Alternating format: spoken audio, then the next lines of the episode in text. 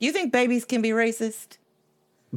I was not prepared. I was gonna say last week our nation engaged in a time honored tradition of interviewing a nominee for the Supreme Court. and during said proceedings, there were some interesting lines of questioning that took place. That was my planned intro. And Shannon hits us with, Do you think babies can be racist? Wait, that I, having not watched much much, of this, as as ridiculous as what she just said was, I assume Shannon was directly quoting like a Ted Cruz type. I, you Not know, the Ted I'm not Cruz type, uh, a Ted Cruz. Man himself. an actual Ted Cruz, and I don't know. I mean, I don't think it's a. It wasn't a direct quote, but it's it's like the gist. It's my, it's my paraphrase. And he was He's, I like that he's asking the important questions. One hundred percent. I mean, this guy, like, he got a hold of Kendi's anti-racist baby board book and was like, "Babies, racism. You trying to tell me babies are racist?"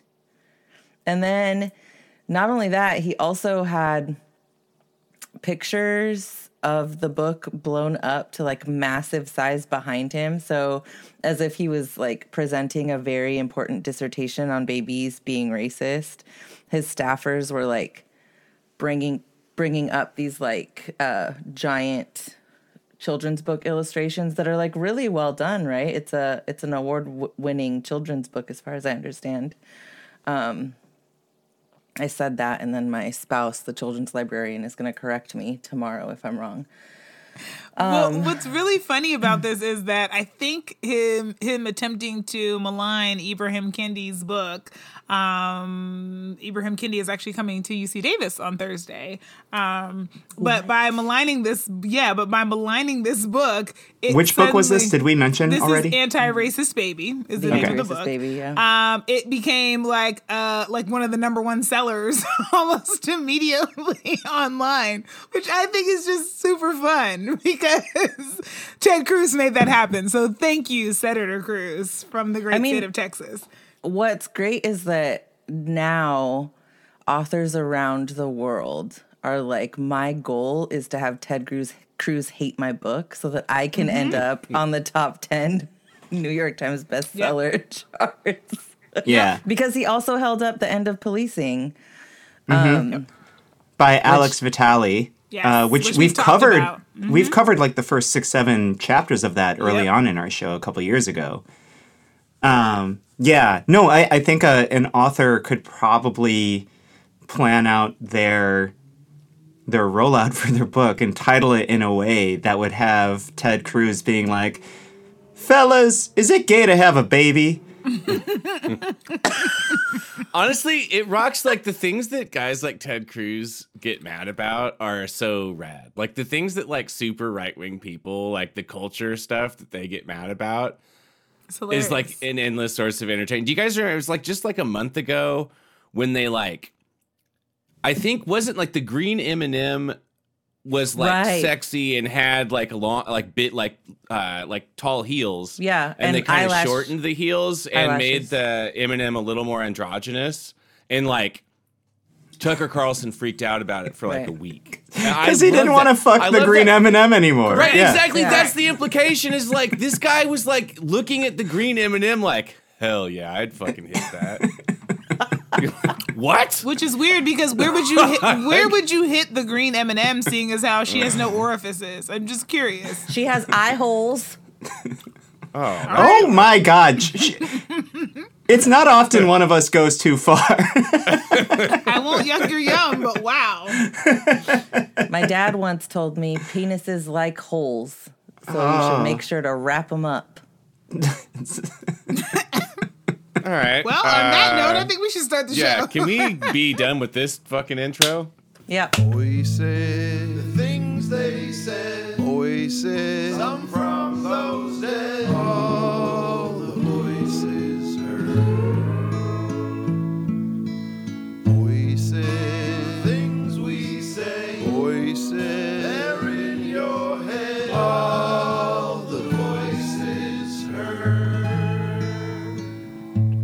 Why, hello everyone. You have Kempa. And you have Skylar. And also Shannon. And Flo! How- wait, when is when is the last time we had the four of us together? It's I, it feels like forever. I don't know. Yeah, the band while, is back together. A long time. It's been a long time. Mm-hmm. Yes, it has been a long time.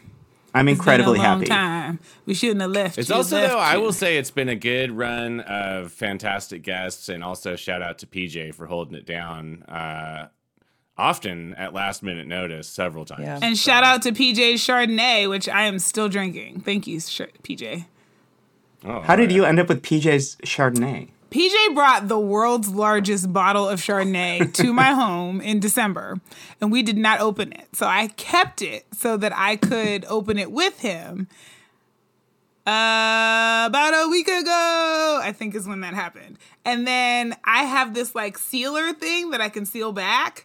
So he was here for the People's Budget ret- retreat, which we had in my backyard. And then we opened it up so I could like toast to it with him. And then I sealed it back up. And then I was like, oh, I'm coming on the pod tonight. Let me open it up and drink some more. So shout out to PJ and his delicious Chardonnay. Oh, I love that. Um, PJ, uh, who is often, as folks probably know, a guest host on the show, um, just spent a great weekend in Yosemite. Um, so welcome home, PJ. Um, and also, we also mentioned that he had to deal with the surgery recently, doing very well too. So um, very happy about that. All right, fantastic. Love Yeah. this update. I love all of that for PJ. It's nice to have good news on the show, you know? It is. All right. Now, I just want to dive into today. And I'm not sure where we're going to go with this or how deep we're going to go on this. Um, but I, I do like every once in a while, every few months, when we can just kind of discuss a national level issue and, um, you know, do it a, among friends uh, and, and also sort of try and like tie in a lot of uh, the different mini storylines that are happening on a day to day basis. That you might read a headline, you might read a full news story, and then a week later you read another one. And like, you get that they're kind of connected, but it's like you don't get that full thread, right? Um, and so tonight we're gonna try and do that uh, with a particular storyline, um, and and this would be with the whole January sixth committee um, that the the I want to say why why am I trying to say assembly the House of Representatives uh, at the the U.S. level government uh, federal government is um, carrying out sort of to try and figure out like how January sixth, 2021 happened, uh, who was behind it, was it in fact a planned coup, was it just like a bunch of dolts from backwoods America trying to to knock down uh, Pelosi's door, like what was it, right? Um, and more and more, we're kind of seeing that, uh, or, or at least what we're seeing from the investigations and the subpoenas and the records that we're getting from folks that uh, this was a, a lot more planned um, than people might have originally thought. Um, the most recent news being, some of you might have heard about this, that just a couple days ago, Shannon, never feel bad about opening a drink. Like I thought is- for a minute you were going to be like Shannon. Never open a drink while I'm talking. Do you know what show this is? no, I mean I know, but the problem was that The face you were making. But I also knew that you were like in the thing where you're like, I got this, I want to get through this, and I didn't want to be like too interrupty, but also I need my alcohol. So No, it's Anyway. re- it invigorates me when I hear a claw opening. No, okay, absolutely. excellent. Well, Not it invigorates Continue. me. What is happening? All right. All right. Okay. I'm sorry for making the face. I can't help. there my was a time sometimes. when like I was like caught off guard when we weren't opening drinks every three minutes. Yeah. Okay. So, well, now I'm totally off track. Uh, something about the January 6th insurrection. co- commission right, right, right. investigating what happened. Right. So I wanted to bring up some of the more recent news, and I've talked with a few friends about this, and like they they've heard the recent news, um, but like a lot of folks, when you talk to them about it, like um, it's hard to connect all the dots on the history of this stuff. Um, and obviously, you know, the show comes from a leftist perspective, so we are not liberals. We obviously despise the far right folks, um, but we're kind of coming from a leftist perspective sort of just viewing from the outside how a liberal federal government would be going about um, some something like this, right? Most recently, um, a federal judge uh, just made a ruling that kind of has some big implications on um, former President Trump. Um, that like sort of implies that if there's not already a federal investigation into Trump's role into this, uh, there might be one coming up soon. And so I just wanted to like like let folks in on kind of what that is and i also kind of wanted to like just like take we could take a few steps back on this whole storyline too and be like all right who was involved in what and like as you know like this case has sort of been approached as sort of a RICO case type thing. So it's like you go for the lower guys first, right? And then once you get them, you get them to bargain a deal, and then you get them to to rat on the guy above them, and the guy above them, and the guy above them. And increasingly, we're getting to a point where we are at the highest, highest echelon. Now, again, I don't know if this ever results in any sort of indictment against a former president because um, I mean, we can get into that, but I, I just don't know if that ever happens against Trump. But here's what happened recently. Um, so there's this man, he's an attorney, his name's John Eastman. He famously wrote out a plan after Trump lost the election for how they could try and steal it back for former President Trump in uh, January of 2021. Uh, he was writing this up in December of 2020 at the time. But basically, the whole game plan was this. He said, what we could do is based on the 12th Amendment, you know, the vice president oversees all things in the Senate as president of the Senate.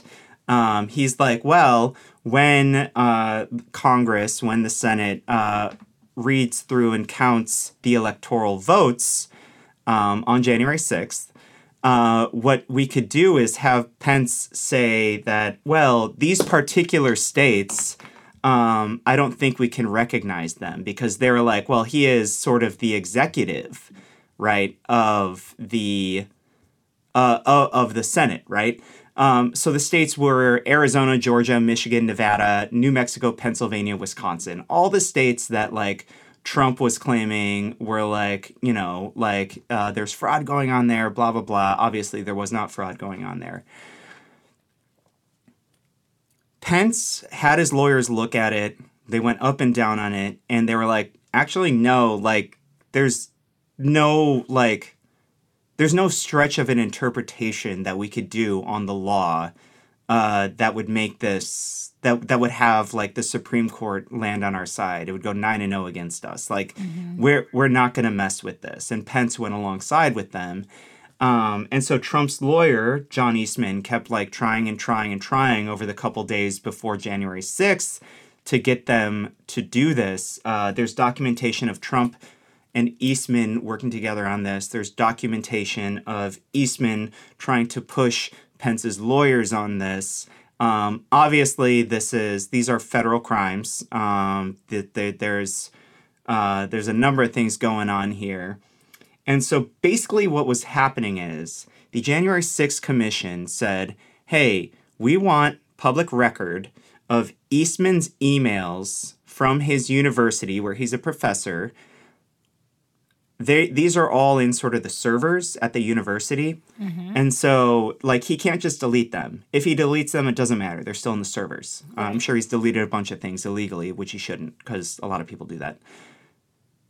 They said we want these from the university. And so he put put together like you know um, a, a thing saying like hey no this is attorney client privilege. Uh, we none of my emails with Trump or anything relating to Trump during that time should be uh, legally uh, able to come to the January 6th commission.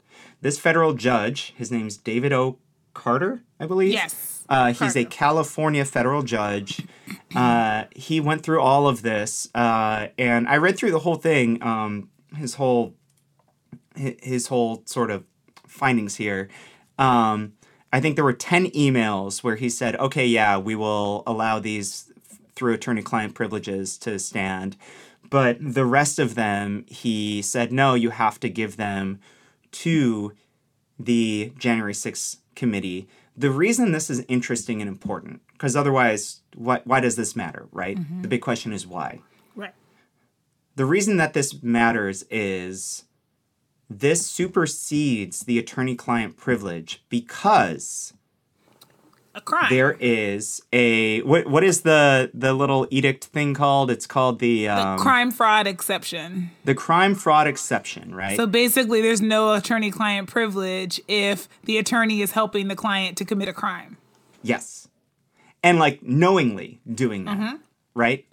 Uh, and the judge looked at this and was just like, no, I mean, it's pretty obvious based on the evidence that both President Trump and his attorney knew that they were doing at least two federal uh, crimes.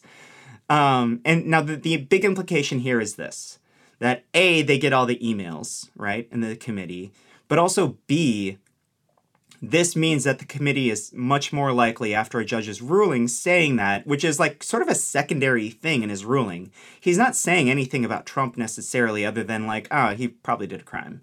Uh, and there's a preponderance of evidence that he did a, probably did a crime. He's just saying like he probably did a crime, and so now the January 6th committee will look at that and say, "Hey, Department of Justice, we think he probably did a crime, a federal crime too. It's time for you to do a deep dive federal criminal inve- investigation against former President Trump." Does that all make sense? Yes. Yeah. Did I go too far into this? Into the No, weeds? not at all. No, I think that was a pretty good, uh, a pretty good summary. Okay. Um, so that's where it is, right? Uh, and and what that means basically is, if there's not a criminal investigation against him already at the DOJ, which there might be, and there there have been um, attorneys who've been paying attention to this, saying like, man, there there's evidence that there has already been a federal criminal investigation against President Trump for six months. Um, if there's not already one, there will probably be one. The three of you, tell me, is this as much new? Like, is this worth an episode here? I guess. Yeah, I mean, I think what stood out to me most in all of this was the fact that the like so of course there was this fr- crime fraud exception which is really fascinating to me. I mean i'll be the first to admit like my understanding of the law is limited to what i learn in pop culture and the extent to which that is accurate. So like i know about rico cases because i watch batman right? So so I, i'm not the person who is a legal scholar by any stretch of the imagination. But what I will say is that uh, what I'm finding really interesting about this is okay, so you know, an attorney can't help uh, like there's privilege, but there are, are limitations to the privilege, right? And then what was also fascinating to me was I just always took the the stance, and maybe this is because of my own personal politics, that these were just people trying to subvert an election, and they knew that, and so all of this would fall under that. But they were actually trying to make a legal read for why they should subvert the election, and I think that was the part that was really fascinating to me was that like Pence was entertaining this because there was this idea that as the vice president, he could decide unilaterally which votes he could and could not accept. And that what I found most interesting about the ruling in this case is that they basically said, yeah, not only is that wrong, but that's not just like an interpretation of the law. Like there's no possible way that you could read this and think that's a valid interpretation that's like subject to like making it to the bar of the Supreme Court deciding on this. Like this is asked and answered is basically what they said. So you, all were already 10 shades of wrong when you started out and then you thought that was going to be the thing that was going to shield you from having to turn over evidence and all of that and it's like no, we're not even entertaining the idea that this is a legitimate thing. It's not. You're just reading the Constitution wrong. Like you didn't understand the assignment from the outset. And I think that's amusing in some fascinating way. I thought Skylar had something to say. I did too for a second. I mean, not really. I don't know. Like, you know, maybe maybe this is a thing. Uh maybe it's not. I don't know. Like I I feel like people have been like this is the t- this is it. Like Trump's going to jail this time. People have been doing that for like 4 years. yeah. Like I had to have a talk with my dad because he like especially with with the all the Mueller stuff, like every day was like, oh, he's closing in on him. Like this is you know this is it. Trump's going down, and it was like I was always like, Dad, stop doing this to yourself, man. He's not Mueller's not going to do anything. You're setting yourself up to be really disappointed. Like, stop it. Stop doing that to yourself. You got to get a grip on the fact that you don't live in a country where like the legal system applies to people like Donald Trump in the same way that it applies to people who don't have that much money or power, you know? Um and I don't know, like I and I do I feel like that is a cynical read. I also feel like it's a fairly realistic read. Uh and so I don't know, when like whenever after after these last few years whenever I hear that it's like, oh, like, man, now these circumstances, no, man, now this judge says this, Donald Trump might actually be in trouble. I'm like super skeptical every time. Yeah. Because I, I don't know. Like, and, and you know, hope I hope to be wrong. I would, I would, nothing would make me ha- like, I would think it was hilarious. Like, if they like perp walk Donald Trump into like prison somewhere, that would be hilarious. That'd be great. Uh, that would be, that would be a wonderful day. I think that would be a cause for celebration. I just, I don't know. I don't know. I don't. I don't know that we. I don't know that that ever happens. Even if they, I mean, because they have. If if this many people have been looking into like Donald Trump's emails and like text messages and all of his correspondence with all these people, a lot of whom are really stupid. Um, they they have him. They have to have him on like a hundred felonies at least, right? Like they. If this many people have been looking at his stuff for this long, they have to have like a mountain of evidence of him committing like high level felonies. He's still just kind of doing whatever he wants to do. Um, but I don't know. Maybe maybe it is a part of a longer strategy where they're getting the little guys first and they're working their way up to the big fish. I don't know. I think it's important to say that early enough in this episode too, Skylar. Like the in liberal democracies that are sort of run by the landed, you know, capitalist class, the left and the right of the neoliberal consensus do not put one another's electeds, former electeds, into prison, even if they've performed, if even if they've committed federal crimes, because they know that once the next side, the other side's back in power, then they will go back into prison. Then their f- top folks will go to prison, right? Uh, See, I don't know if that's 100% true. I've also heard that theory, but I don't think the GOP operates like that. Like the right wingers are ready to burn it down all the time. Like they don't have the thing where they're like, oh, we can't do this because the Democrats will do it back because they know the Democrats won't do it back. Well, right? there- like, look at the look There's at the been a Supreme Court devolution in the Republican Party also in the last 15, 20 years, too. Uh, they, it's not a consensus anymore. Like, they've gone full far right fascist. But, like, Right. I mean, I but, but I, I think that goes to my point though that like I don't think the Republicans at this point, if they thought that they could lock Joe Biden in prison, would they would do it. No, um, they wouldn't have any kind of like, oh, but what if the Democrats get into power and lock us up? I don't see that being a thing that would. what happen. I'm saying is the Democrats still have that archaic mindset Yeah, and that do. they won't do it, that they Yeah. won't they put do. Trump into prison. but I think I think I think you're right, Skylar. I mean, I think it's very unlikely that I, I just don't have a strong feeling that justice, however that's defined, right, in these moments, because I think a lot of the damage has been done, but that you know our our system is designed to lock people like Donald Trump up. I just don't think that's a thing. Um, and it, that's part of the reason why I think the system is so corrupt because it's designed to really come down heavily on people who have far less means and who, you know, by comparison, you know, you know, inflict far less harm. Um, but we are taught to be more outraged by it, and then we are taught to turn, you know, entirely away from and ignore what we're seeing at this grand level because this is how polite people engage in differences of opinion. Um, never mind the the catastrophic impact that that has. But I, I, this may sound like super defeatist, but I'm at the stage of my humanity where like the the moral victories are nice ones too, and I'm just like happy to not be gaslit sometimes.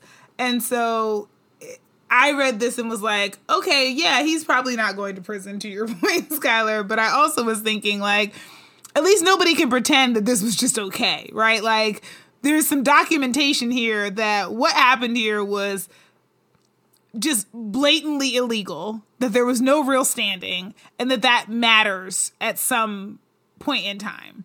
Um, and it no, it's not. It's not even a moral. I mean, or maybe it's just a moral win, but it felt nice to be able to see in black and white like this person intended to subvert constitutional law, the very constitution that they claim to uphold and want to protect. And they were like, this doesn't serve me. We're going to skirt around it. And then the courts were like, nah, bro, that's not how this works. Like, I, that to me was like, all right for a Monday. Like, yay. Like, like we haven't, you know, taken down the patriarchy and, you know, dismantled systems. But it's nice to have something from this system saying this was totally unacceptable and that you have absolutely no standing here and that the entire premise of what you thought was going to shield you from any sense of accountability is bullshit. I'm down with like I think my like my original or my very first reaction to this was like, yeah, that's dope that we have this thing, like that a judge finally said that this asshat did did the bad. And then as I started to think about it even more, it was like, wait a minute. He had a bunch of fucking dummies like doing his bidding. These like folks who are just like openly on their like Total clown show. fucking Yeah. iPhones and like using their probably their Gmail and their fucking Facebook and their Twitters to like orchestrate Hashtag crime time. right like to orchestrate like all kinds of whack ass illegal bullshit and it took us how long to get to here like so i think it was for me sort of a both and the like yeah i guess it's it's like yeah it's cool that we have on paper that trump is actually a piece of shit uh felonious joke for of a president but also just like damn just a reminder that the system is like is is built to protect people in his like in his class and like also, oh that's sorry, fucked Shannon. well no that's it i just like yeah that's it I would also like to know, and we, you know, obviously, like this is a hypothetical, and it's sort of a what if, you know, instead of the situation that did happen, another thing happened, or whatever, kind of an argument. But like, like, would do you think that there would be this much attention paid, and do you think that people like this California judge would be looking into this as um, steadfastly as he is, had they not like gone to Nancy Pelosi's office. Like there was like the like on the January 6th thing, like they brought I mean, obviously, you know, everybody everybody's there, but like, you know, they they were there were a lot of people who went into that gunning for people like Nancy Pelosi and like the really highbrow, you know, like the the, the top of the of neolib leadership. Um, and they actually got in there and they, I mean, they got into her office and they kind of, they, they kind of disgraced a thing that is sacred to neoliberals. Um, and I, and I wonder,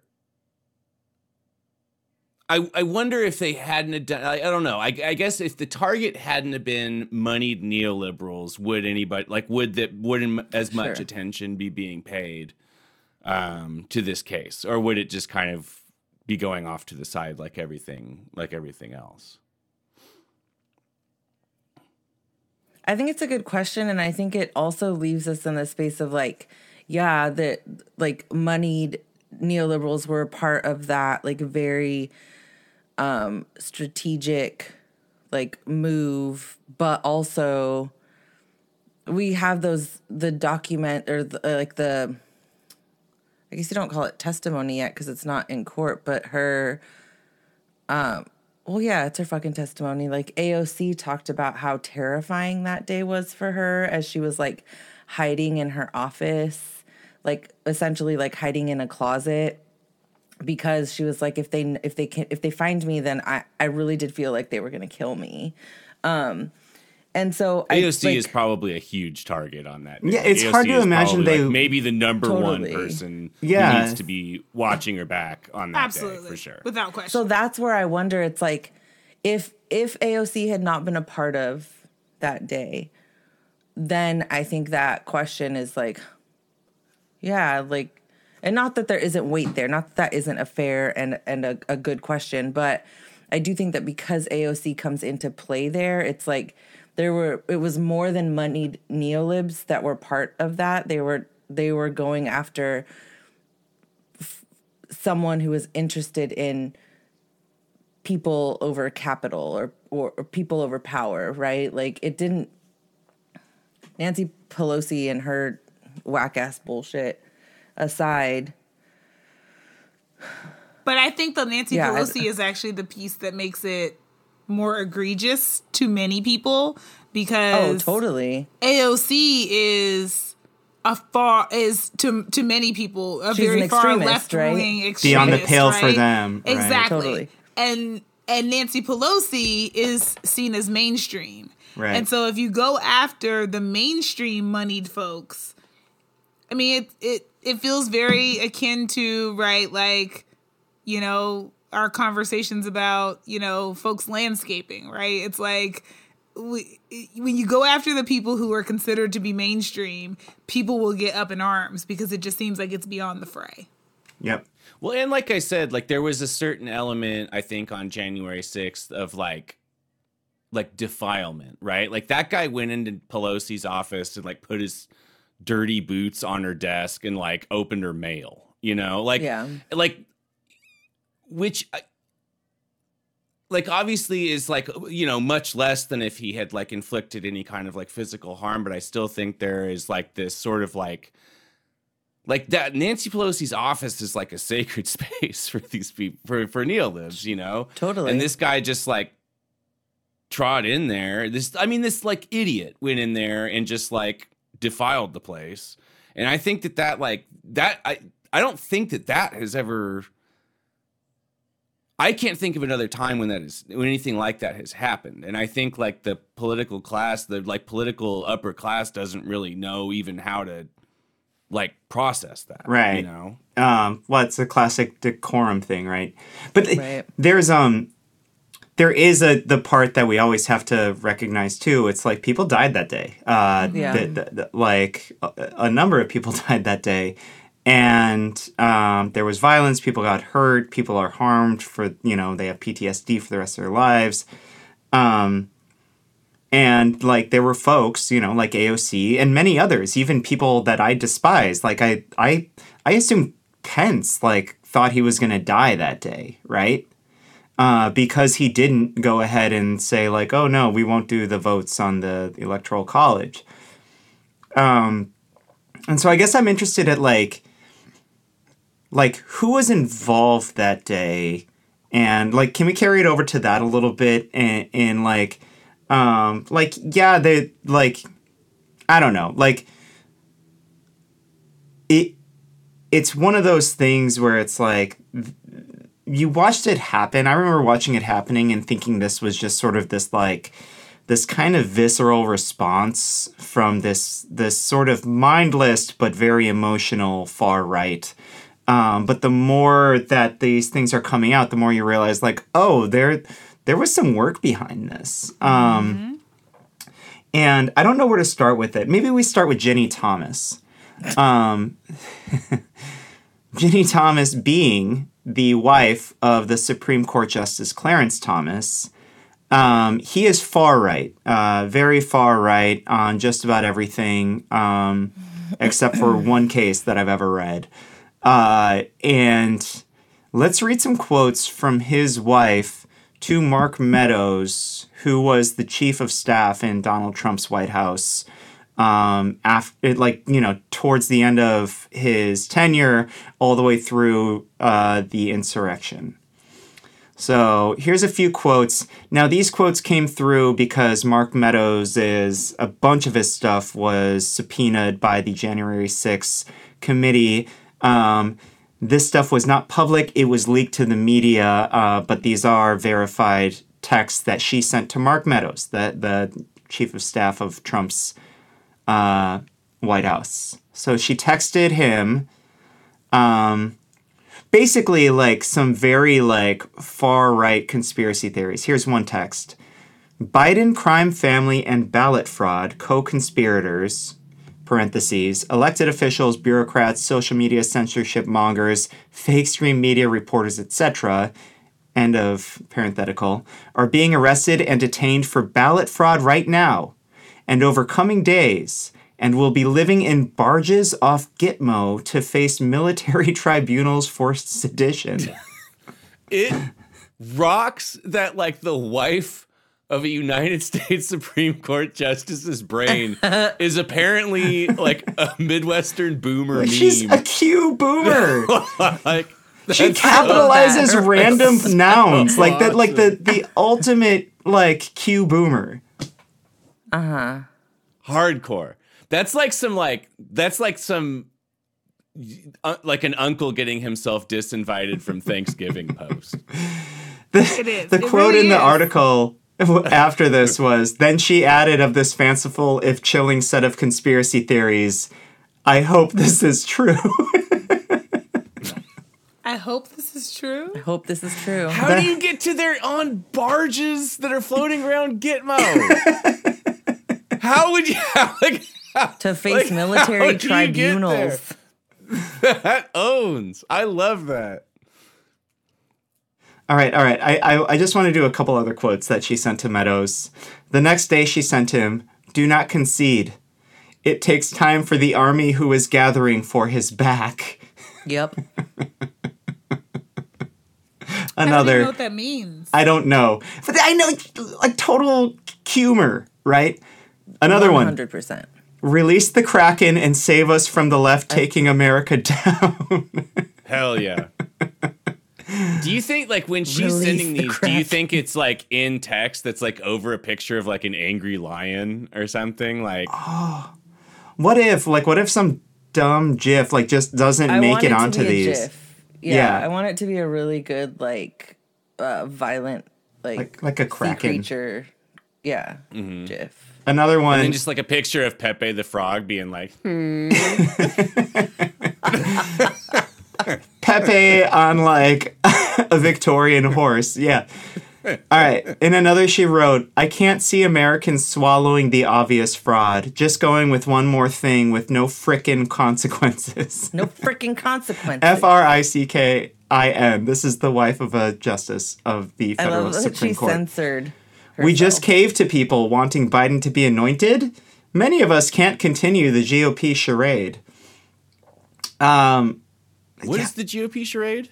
I guess pretending that like this is all normal. This I don't all know. nor- yeah, like the GOP charade is like that there's not this massive conspiracy happening that is super lefty that's going to corrupt all of our kids and you're trying to still play nice with them. It's basically it's basically their version of, you know, the the disconnect between the left and the like neolibs, right? It's like Yeah. you're pretending like you just want to play nice in the sandbox and you all are all friends and there's really, you know, a lot more happening, right? But it's their version of that. Yeah. So there's other quotes too where she's obviously in contact with uh, Jared Kushner, uh, who is Trump's daughter's husband. Um, in in contact with Sidney Powell, who was that insane attorney that was like just spouting off the weirdest shit uh, during the the pushback of the Stop the Steal. And I'm just gonna do one more little thing from her. In one text exchange right after the election, she tells Mr. Meadows, that's chief of staff for, staff for Trump, that he needs to listen to Steve Pieczenik, a one-time State Department consultant who has appeared on Alex Jones's InfoWars to claim, among other Super things, that the Sandy Hook school massacre was a false flag operation. Like this mm. is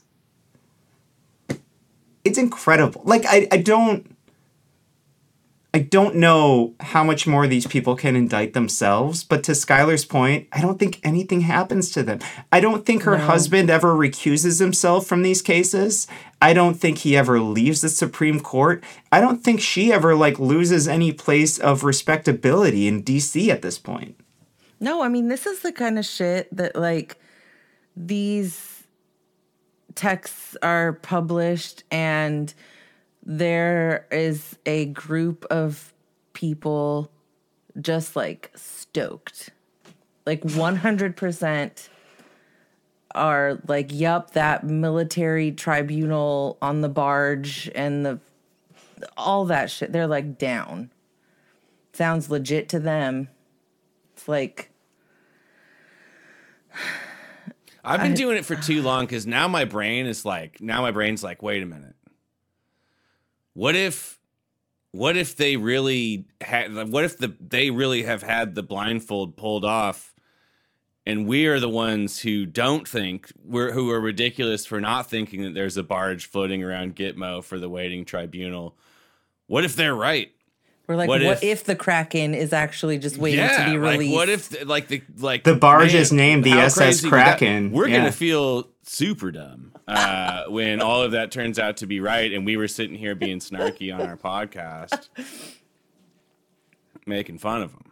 We'll we'll all be sharing a cell at the, that point. right. We'll be we'll be floating around Gitmo on, So- on the voices. the barge. Kraken will just be holding each of us. And So- like, We're at a level. Did you just do air decks, Shannon? no, I don't was think she doing, intended them to I be was air doing decks. Kraken arms, but Oh, I air realized that's Kraken. very close to air decks. My apologies. Very close. I never really thought of that. I'm on a dick run tonight, I guess. The so okay, so that that's one thing for me. I don't think there's any consequences for Ginni Thomas um, No. Or her husband, and like there's an argument that there shouldn't be for him, I guess, because he's not her. Um, but what? That's the argument. That's a good. I mean, he's he not. She not she's the one doing the crazy text, not him. But there's so I, I'm not sure like this high up, this close to the top, right? Uh, the rot when it's rising to Trump in the executive branch, when it's rising to Justice Thomas in the you know judicial branch, uh, or Senator Cruz in the legislature, like. I don't know if the rot rising to them ever results in them having consequences. Um, what we are seeing currently is more and more people getting arrested at the lower levels, and that will help determine kind of if any of this ever touches any of these people. Um, so, Roger Stone, longtime advisor of Trump, also longtime advisor of uh, former President Nixon.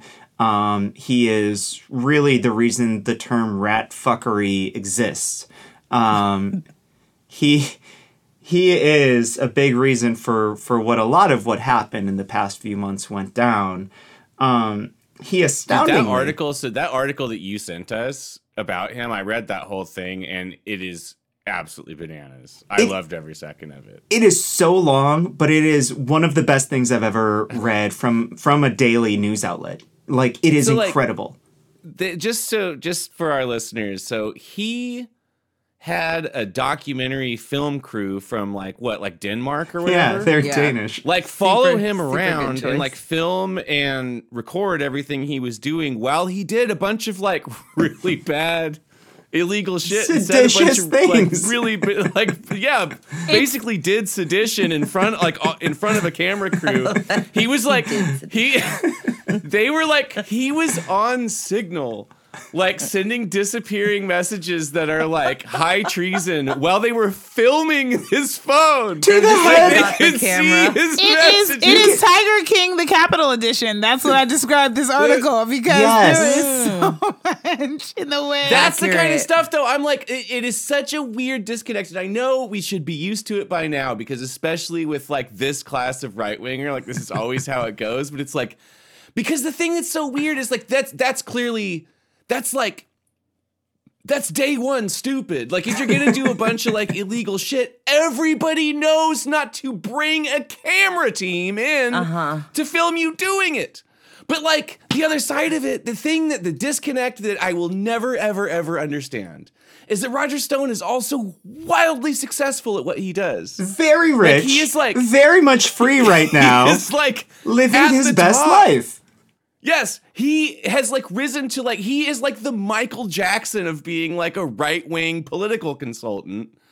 How is he that success? How can he be simultaneously that successful, but also like that inept? And that I mean, obviously, I I know that's a stupid question because that's a lot of people. You know, I mean, the same thing to me kind of applies to Clarence Thomas, which is just like like becoming a Supreme Court justice is really hard. You have to be like really smart and know a lot of like you have to like mm-hmm. succeed monumentally at so many things in so many ways for so long to get into that seat. And then you're married to someone who thinks that people are like floating around Gitmo on barges like that like I just don't you know or like what was the the Oh man, I'm blanking on his name. The sleepy brain surgeon who ran for president against Trump. Uh, Ben Carson. ben Carson. Yeah, Oh, right. Sleepy brain surgeon. this Who ended guy. up the HUD This guy. dude? He he, he did this brain surgery. He did this. Nobody else in the world had done this brain surgery on like these conjoined twins whose brains needed to be separated. Nobody would touch it, and he did it, and he did it successfully. He is like he's like the Michael Jordan of brain surgery, and he also believes that the pyramids are ancient grain silos, and nobody can talk him out of that. Like, like, how are these people real people? I don't, I mean, I, I, I don't get it. I don't know. I, I love a- it though. a I hot- do love a it. A hot take on this is that it's more brawn than brains involved in the surgery that he Mm. did. Like, there's there's a hot take on that. So like, And audacity, right? right? Like, there's a little bit of like, if you uh, if you can understand the basic mechanics and figure out how to navigate them you could separate this and so there's not this like higher order thinking that was required to be able to do that surgery and to dave's point like a little bit of like you almost have to be dim-witted enough to think that this is a good idea. And so i and i say this with the full, with like Ben Carson was my commencement speaker when I graduated from Spelman because people were still enamored of him at the point and thought he had gifted hands. And um, a good friend, of, a good friend of mine who I won't get in trouble because she gets in enough trouble with Fox News on her own, so I won't name her. Um, but was was next to me at graduation, and the two of us were really ready to like shut the whole place down because his hot take during our graduation was that we should use the power of our feminine wiles to uplift the entire black race and to save black men. And this is what he thought was an appropriate commencement speech for a group of graduating black women. This, I wanted this to is throw incredible. things and curse loudly in the middle of this very holy church that this graduation ceremony was oh happening my in. God. Because I What hated every year? aspect of it. What year was This this? was I have the a year of our commencement Lord speech to look up. 2004. Yes. Yeah. Okay, It was a hot mess. Excellent. And I was like, oh, yeah, this man is not particularly bright or insightful. And then it turned out years later that he was even less bright and insightful than my low opinion of him that day deserved. so, yeah, I just, I mean, they're like, brilliant neurosurgeon comes with a few caveats, is I guess all I'm saying here. Yeah. Wait, so we we're actually running out of time. Uh, I knew I this like would be a like, very do we fun have episode. enough for, do we have enough for an episode? I know, and like Yeah, I'm reading talking about a like court documents, idiots. and I never got to any of that stuff. But like, okay, Roger Stone, like full on, simply Tiger total- King Capital Edition. yeah, total Icarus like nonsense. Like, why are you inviting a like a documentary crew into this? And this Danish documentary crew ended up biting him in the ass. Like, there is there are pictures now. There like still still frames of him interacting with the head of the Oath Keepers, which is a far right militia, uh, most of whom have been now indicted for their um, their part in the coup of January sixth. With the head of the Proud Boys at the time, um, what's his name? Oh, Tor. Oh, I can't remember his name now. I'm terrible with names. I'm glad it doesn't matter that much to us. Yeah. Um, but him, there. Enrique Tarrio. Enrique. That's him, Enrique. I, yes. Yeah. just, I had to go back and look because I don't commit their names to memory. So they're interacting one on one. He has now uh, been indicted for federal crimes. Enrique, as well as a bunch of his underlings, are now in deep, deep trouble. They've either been indicted or they have pleaded uh, guilty to some things. Um, they're eating their own at this point, which is really interesting to me. Um, and that's where I'm kind of coming from when I'm like, I think they're going to what they're trying to do is get them to eat their own on their way up, right? So they're gonna come for Stone. They're gonna come for you know um, Eastman. Um, I don't know if Ginni Thomas can ever be touched, though. I don't know if a Trump can ever be touched or a Senator Cruz can ever be touched. But like all of these folks, Matt Gaetz is is implicated in that Roger Stone piece. That Roger Stone piece is like Pulitzer work, by the way. Um, but like that's kind of where this is. So I think what happens in this, in the same way it happens in every case within the American legal justice system, is the big fish swim away. And at best, the middle fish serve a tiny bit of time. I think, you know, honestly, I think a lot of that, the implication of that goes back to what you were saying about like, I like they're like not wanting to set a precedent, right? And I think they're like, I think not even not even like the neolibs really want to lock up Trump because if we if we put somebody who's that wealthy and powerful in prison, then it sets a precedent that we can do that. Yeah. And I don't think any of these people want to Mm-hmm. set that precedent. Yeah. I think you're right. Yeah. yeah. Which is like a really cool um and hopeful way to, you know, wrap up this episode. I Not one thing I would do, um, knowing that um, you know if if they haven't formally been uh, recognized as a terrorist group domestically, um, Canada definitely recognized them. Um, I think it's very good that the the leadership of the Proud Boys is is going to prison. Um, and one thing that locals can do is to continue to find them, uh, document them, and find ways to figure out who they are and where they are, uh, because this is a far right uh, domestic terrorist group. Um, locally, here in the Sacramento region, uh, they've been causing trouble for the last few years, and I think it's very important that we continue with that. Um, any other ideas on like a call to action? No. We're doing some good work on that front, at least. That's the thing with federal stories. It's like the a call to action is just so silly sometimes. It just feels very silly. Yeah, I got nothing. I, I don't I don't have a call to action. Um yeah, I don't I don't think I have a call to action, but I I will say that I think maybe a a broader call to action is for us to you know give some political backing to the legislators that are attempting to take this very seriously.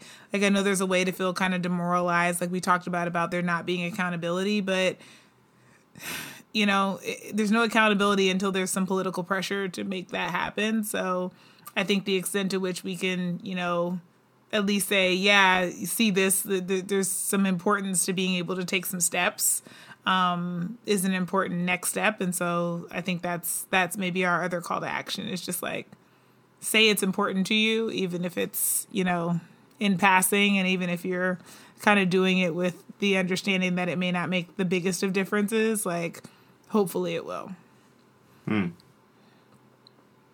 Don't become too cynical. That's my call to action. It's very hard. I think that's a good call to action. I think like I don't know. I think I would add on to that like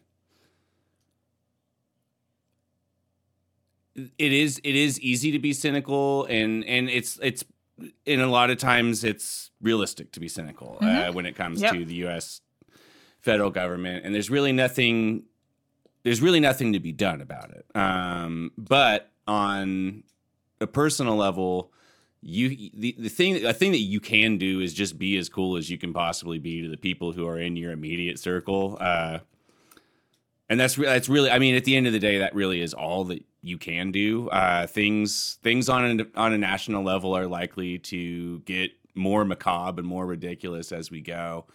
Um, and the people around you and the people that you love just have to be worth more to you than than that. Um, Yeah. and you can cultivate that and you should actively cultivate that Yeah. And I think the theory behind that is the more we cultivate that, the more it grows and the more that potentially that exists at our state capital and then at our federal capital. Um, obviously, we're starting from the seedling here, but I think that's really important to start from that seedling. Um, real quick, uh, I am recording, as you all know, from Florida. Um, I just want people to know that Roger Stone got six hundred fifty thousand dollars for the the insurrection from the heiress of Publix, the supermarket, the like major grocery out like supermarket in this region in Florida. Um, for the insurrection. So don't forget that, folks. Um, if you ever see somebody shoplifting from Publix, no, you didn't. Right. So it's it- wild to me these guys make that kind of money and then still do this stuff I know. like For if real. you had done this much illegal stuff and made that much money like why wouldn't i like i would just disappear into the caribbean somewhere 100%. right Like, he's it's your- not he, like he's like life. He's probably got like may like maybe 15 years left on his life if he's lucky like why are you still doing this like go enjoy your ill-gotten gains somewhere else like a respectable criminal Hubris and ego, hubris and ego, ego. I think. yeah, Yeah. an addiction to power i think it's the proximity Oh, to totally. power Yep. thing for these hundred percent. yeah Yeah. Um, if I wanted to uh, get myself into proximity of uh, some local power, um, a place. If I wanted to involve myself in a in a cabal of perfect takes, uh, Man, it's been a while. yeah, I, I know this is not my best one of all time. Uh, if I were, if I were better at this, we'd already be done with this episode. uh, Dave, where can I go to find uh, a cornucopia uh, of the world's most excellent takes? uh, to be found online anywhere on the World Wide Web. Um, there is a secret volcano uh, in an undisclosed Pacific, uh, Southern Pacific location um, where all of us come together with our perfect takes uh, and we try and spread that gospel to the world. Uh, and the name of that location is Voices River Is- City. Um, you can find right. it on the. You don't have to get a plane ticket. You can find it online at voicesrivercity.com. You can join Oh, us there. Um, we're on the socials, Voices River City. You'll find us on all of them. All very fun. Um, but generally, uh, if you want to support us, if you want to keep our secret volcano running, listen, th- this doesn't happen for free. It doesn't pay for itself. Um, so, uh, as low as five bucks a month, as much as twenty-five dollars a month. Uh, we love what we do, and if you love what we do, we want um, you know we need your help. Uh, and so feel free to become a patron at patreon.com slash voices river city. Um, beyond that, you know, you can find me on the socials on Twitter at you know Kempa Y U K N O W K E M P A. You can find me on Twitter at guillotine for you. That is guillotine, the number four, Y O U. I am uh, Shan and D Stevens. And you can find me at Flojaune, F L O J A U N E. Well, there we have it. That's it. All right. That's We did show. it! We Wow. nailed it. I Yes. wonder when we're all going to be on this show together again. Never! I th- okay. Okay. so real quick, uh, I don't know if we want to plan this out while we're live here, but like, I want to see uh, if you are listening to the show. I want to have a beer with you, and I Yes. make a voices meetup happen before Deltacron shuts everything down again, because that is maybe going to happen. So, uh, Yeah. I mean, I'm, I get back into town um, just before April, so I'm around all of April. So it's up to you. three. Okay. Voices meet up in April for sure. We don't have a date yet, but it is definitely I in in the Voices tradition of promising to do things we don't actually have a plan for. uh, we We're doing are that. going to have a meetup uh, in April because I love having meetups because I love to see all of you in person. It's very fun, Let's Yes. do it. I can't wait. Same. and it goes towards the uh, the call to action, which is to be cool to uh, all the people around you and being around a bunch of people who are cool. Uh, it really facilitates that kind of that kind of action. Makes that shit easy. for it. You're I, welcome. I call that the Bill and Ted doctrine. Be excellent to each other. Yeah, yeah, yeah, yeah. yeah. They were onto something. All right. Well, let's call it. Okay. Let's do it. All right.